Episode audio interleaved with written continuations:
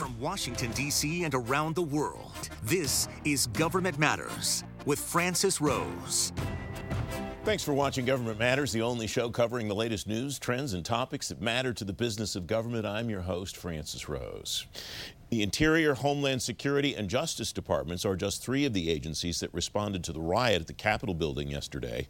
Acting Attorney General Jeff, uh, Jeffrey Rosen says his agency's response included agents from the FBI, the Bureau of Alcohol, Tobacco, Firearms, and Explosives, Federal Bureau of Prisons, and U.S. Marshal Service. GovExec reports DHS components responding included the Secret Service and Federal Protective Service. Justice Department email inboxes were one target of Russian hackers in the recent SolarWinds attack. The department says hackers accessed around 3% of inboxes. FCW reports the department doesn't believe hackers got into its classified systems.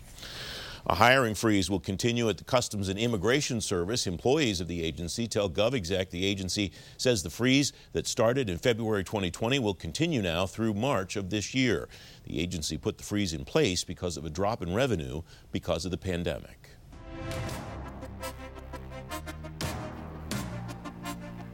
The latest edition of the Plum Book lists 9,000 appointee jobs the Biden administration can fill, but not everyone the Biden team asks to take one of those jobs should necessarily do it. Mark Abramson's uh, president of Leadership Inc. He's co author of Succeeding as a Political Executive, and he's writing about taking a political job in GovExec. Mark, welcome. It's good to see you. Um, Hi, Francis. It's very compelling, from what I have been told, when the President of the United States asks you to do something or his designee asks you to do something. What should somebody step back and think about if they get offered a, a, a political job? Good. I think that's an excellent question because my impression is people don't think about it enough. They really have to decide if they're the right person in the right job. They could be qualified, but is it the right fit? Because often people don't get the job they really want. And the discussion really ends up will you take uh, job number B or job number C? And job number B or job number C is not what they wanted, which is job A. So I think it's easier when the fit is good. So that word fit is a key element of the piece that you wrote, and there are mm-hmm. 4 of them that you discussed. Let's walk through each one of those. The first one is the experience fit. That sounds like that's pretty straightforward. Is it as straightforward as it sounds? Well, people really have to make a decision as to whether their prior experience has led them to the job. Have they d- dealt with a big organization? What's their experience? Also, is their experience in the area of expertise? I don't think it's as easy to transfer expertise from one domain to another domain.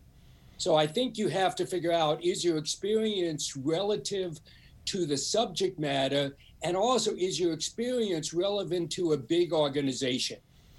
The second one that you write about is the job fit. Is that as simple as do I think I want to take this job, or are you referring back to what no, you mentioned a moment ago? No. Okay. It's really about the job itself. Is I have a thing I've been saying now for over 25 years. I've been around that long, and basically my impression of spending time in this town is there's two types of people I've seen in my career. There's policy types and there's uh, management types and they aren't the same. And if you look at the uh, Book, you can really identify, and I've actually done this, is which are the policy jobs like the Assistant Secretary for Policy, and which are the management jobs like running the Veterans Benefits Administration. The question is is the job fit? Are you putting a policy person in a management job? Or are you putting a management person in a policy job? If you get it wrong, the people aren't happy. The policy types don't like to run organizations, and the management types don't like to spend their time talking about policy all day without actually running anything. A quick sidebar. That was a nice shout out to your co-author of the book, uh, Paul Lawrence, who's serving exactly, as head of the Veterans Benefits because, Administration now. So that's very nicely done. Yes, because that's well, it was really a good example of a job which is management. It does not make policy on veterans. It's it's a manager, and actually, in that in the case of Paul, that was a good fit. He's a manager. He has experience, And I think that's a good example of when it is the right job. The third fit that you write about is the personality and work style fit. What are you referring to there, Mark? I'm talking about running uh, a um, a bureaucracy. Do you? Some people may not be comfortable with the pace of the bureaucracy. Are you impatient? You don't want to spend time in the bureaucracy. So it really is your personality. Are you an entrepreneur? You can't quite be an entrepreneur in government. It's hard. It can happen sometimes. The best example is I think we talk a lot about businessmen coming into government, but there really is two kinds of businessmen. There's people from large businesses like Ford, General Motors, the big thing, big companies have an easier time coming into the federal government because they come from large organizations. Where the problem comes is small businessmen, people who started up a company and come into government and they go from running 300 people to 3,000. So the job fit isn't good, and the personality in their own company, if you're managing a startup, you're really the head of the the head of the organization. You founded it, and it's a very difficult transition from people from small gov uh, from small organizations to big organizations. So that's what I'm talking about: is the fit and the temperament. If you've been in a big bureaucracy, you know the pace. If you haven't, it's going to come as a surprise and be very frustrating to you. We have about a minute left, uh, okay. Mark, for the last fit, and that is the scrutiny fit. Anybody that takes one of these jobs, even if it's not Senate confirmed, will have a lot of eyeballs on them, won't they? Exactly. And you have to be willing to make all your taxes available. You have to be willing to put your family at scrutiny. And I must say, Francis, I don't want to discourage people from taking jobs in government. It really is an honor to serve in government. My concern is getting the right people in the right job, and not enough time is spent on getting the job fit. So I think people should come if invited, but they should really think about it and answer my four questions. Are you the right person for the right job at the right time? Mark, thanks very much for coming on. It's great to have you on the program. Good. Have us a good day. Up next, $2.5 billion for the electromagnetic spectrum. Straight ahead on Government Matters, where the money's going and how the new technology will help the Defense Department. You're watching WJLA 24 7 News.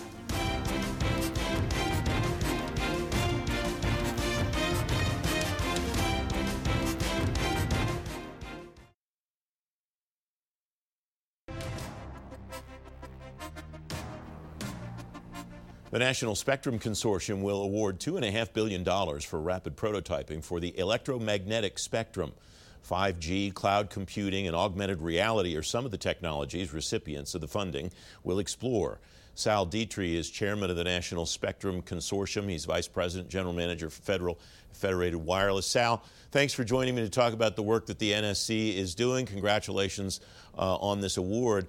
Who do you want to make proposals, and what kind of proposals do you want to get from the partners that will be that will be going after this these uh, this grant, this money? Uh, Francis, yeah, great to join you again. Thanks for having me back on the show. I, I think a couple of things um, that strike me about uh, Spectrum Forward uh, and, and, this opportunity is, is one, it's a doubling of our prior effort in spectrum and wireless uh, with the Department of Defense. And I think that comes at a time as we look um, at the growth in 5G as it rolls out nationwide and globally, our globally competitive nature in the space. We see the launch of things like spectrum sharing in this country, uh, very successful auctions. We see very large uh, C-band spectrum auctions now that are breaking records. It uh, makes sense that the DoD is now doubling down on this investment in spectrum and then in 5G. So uh, there are a lot of different companies who are coming to us. Uh, you know, I'd also add into that as we look at spectrum as a warfighting domain, um, that the country that has ubiquitous connectivity is going to win the fight in the future. And so there are numerous opportunities in spectrum forward for companies, whether they are in 5G, spectrum sharing, electronic warfare, ISR, uh, new RF innovations. Uh, to come and work through the National Spectrum Consortium. We've seen almost a doubling of our membership uh, since you and I uh, spoke about a year ago. What is happening in this uh, business right now on the industry side and on the academia side? You alluded to what's happening on the government side, and the note that I have here says the consortium, according to Inside Defense, established in 2015. That was a five year, $1.25 uh, billion OTA. And so I think your doubling down analogy is right on target. What's going on today, and what do we expect to see in the coming years that would cause the Pentagon to come back in five years and say, "Okay, we want to continue. We want to continue again"? Well, well, first, just global trends in wireless growth both in this country uh, as we see globally, there's a huge demand for for wireless um, growth and more capacity and speeds in the commercial industry. That's true as well for the Department of Defense, as they're looking more at autonomous systems, at the fourth industrial revolution, IoT, smart logistics. These are all going to be powered by wireless spectrum, 5G and 6G technology. So I really think we're on the cusp of the fourth industrial revolution and automation and smart technologies and all of that is going to be driving wireless. So i, I think we will see five years from now uh, continued growth in this area. Uh, w- what's happening right now as, as we see is uh, within the consortium uh, since you and i spoke is uh, we have had some successful awards uh, of rfps and spectrum in, in 5g we just had an industry day here in december uh, to launch off some additional RFPs uh, in Spectrum that we see here in January and February. Uh, there's going to be a in- round of industry days coming up here for some additional 5G RFPs. Uh, so we're looking at uh, as many as a dozen RFPs potentially coming out just in um, the first quarter.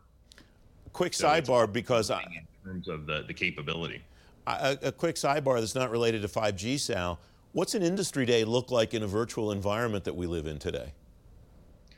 Well, it, this gets it, that's an interesting point. It, it, really gets back to one of the the big hallmarks of the consortium is our collaborative nature. So, un, unlike a traditional FAR contract, under the OTA, you can reach out and contact a program manager or a principal investigator anytime during the RFP process, including uh, the very last week of the RFP. And that allows for a tremendous amount of collaboration. So, it's not simply attending one event and then you've got a proposal due uh, maybe 30 60 days later it's an ongoing series of conversations uh, and the format seems to work well over zoom uh, and some of the other technologies the wireless um, remote technologies so I, I, think it's one of the big strengths of the ota is that you can keep coming back and having uh, one-on-one meetings with folks um, you know in this virtual environment uh, which is quite different than a traditional FAR-based contract. I, it, I apologize for going in a completely different direction, but it's one of those kind of process things that people I don't think are thinking about as much in the virtual environment that we live in, and it sounds like we're going to live in this world for uh, a fair amount of time yet. Um, in the time that we have left, what's the timeline look like for the department? You have this ability now to evaluate these proposals and make these awards at what point in time do you expect that you'll be able to go back to the department and say, okay, here's one that we'd like you to take a look at? Well, it, just to kind of lay out the process, the, the, the Department of Defense hosts a collaboration event with our members. So um, the department itself will then put out a request for RFPs from which the members will then competitively bid on those RFPs. Finally, then the department will come back and, and make an award on that. So they've already lined up several RFPs in the area of spectrum and uh, 5G that are coming out this year. And one of the benefits of the OTA is from the time an RFP uh, hits the street, you know, the proposals are due very quickly, about 30 days, 45 days afterwards. And then, you know, there's an expedited process to get folks under contract uh, a few months after award. Uh, so we see opportunities here um, in the first quarter, in the first half of the year for our members and the partners uh, to capitalize on 5G and wireless RFPs. Sal D'Itri, thanks very much for coming back. Great to have you. Thanks, Francis. Appreciated it. I'm Sharice Hanner. Government Matters is always one click away whenever you want to get the latest in the business of government. Like us on Facebook, subscribe on YouTube, follow us on Twitter, and connect with us on LinkedIn. While you're on the go, tune into the Government Matters podcast on SoundCloud, Apple Podcasts, Google Podcasts, Spotify, and TuneIn.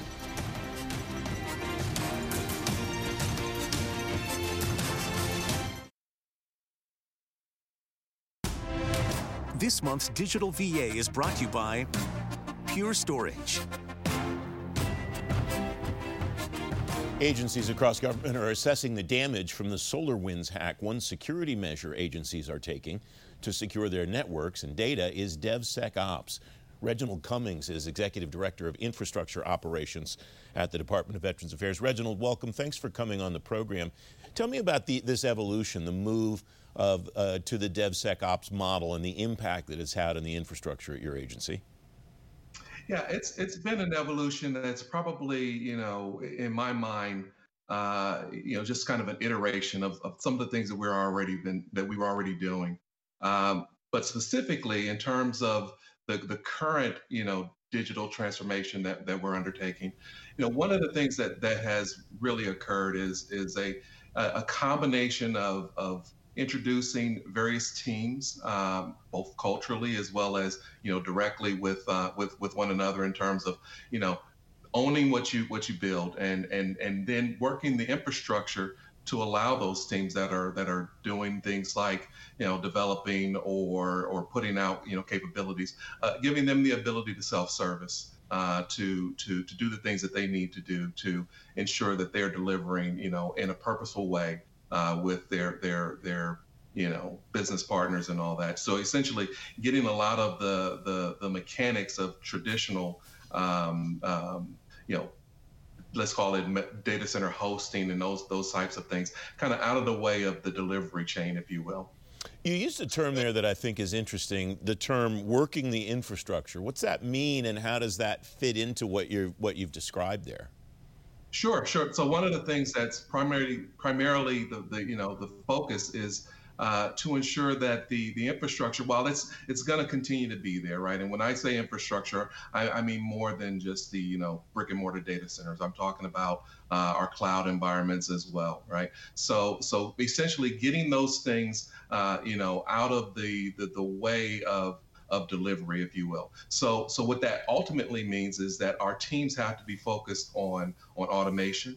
Uh, they have to be focused on self-servicing uh, to ensure that the developer, as well as you know uh, other consumers that may be out there that are doing things, uh, you know, like you know producing and and um, uh, putting out APIs, you know, ensure ensure that they have the ability to self-service, uh, if you will. So, infrastructure as a code uh, it has to be more than just kind of a term. It has to be, you know, baked into the sausage, if you will.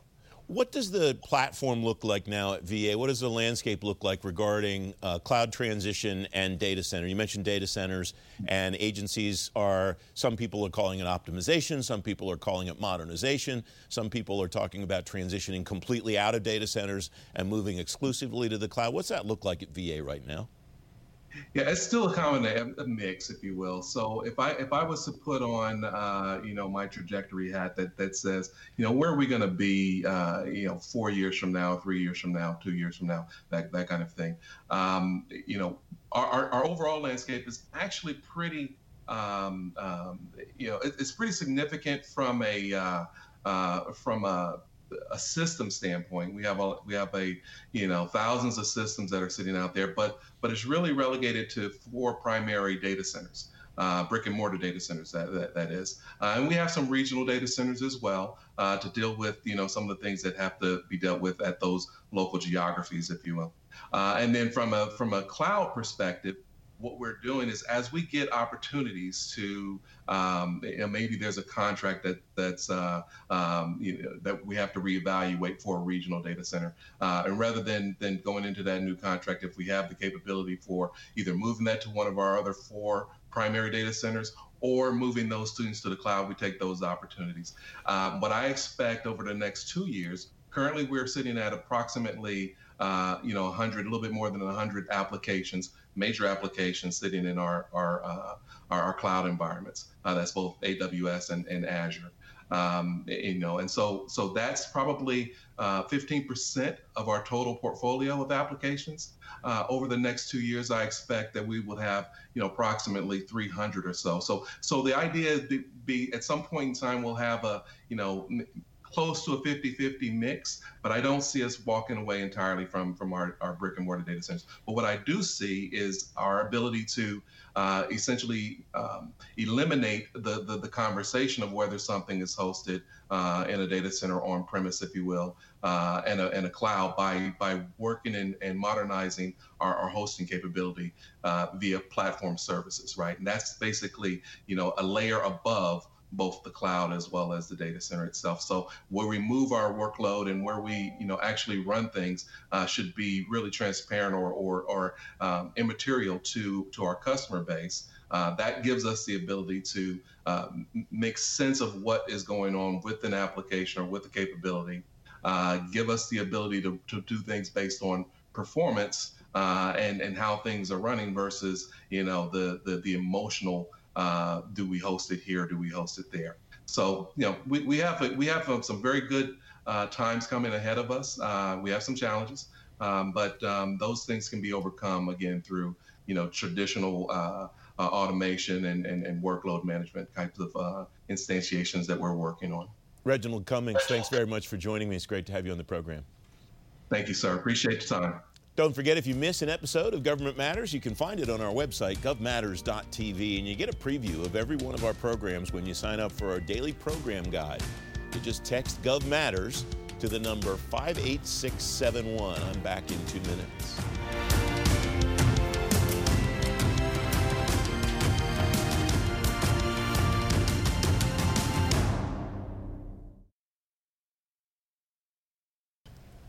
That's the latest from Washington. Join me weeknights at 8 and 11 on WJLA 24-7 News and Sunday mornings at 1030 on ABC7 to stay plugged in on issues that matter to the business of government. Thanks for watching. I'm Francis Rose.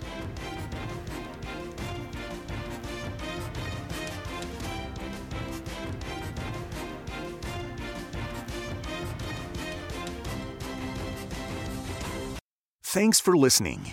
Our daily program is produced by Cherise Hanner and Ashley Gallagher. Christy Marriott leads our technical crew. Our web editor is Beatrix Haddon. Government Matters was created by George Jackson. Visit govmatters.tv for articles, videos, and more, including our first feature length documentary, The Dawn of Generation AI. Government Matters is recorded at WJLA TV in Washington, D.C. Copyright Sinclair Broadcast Group.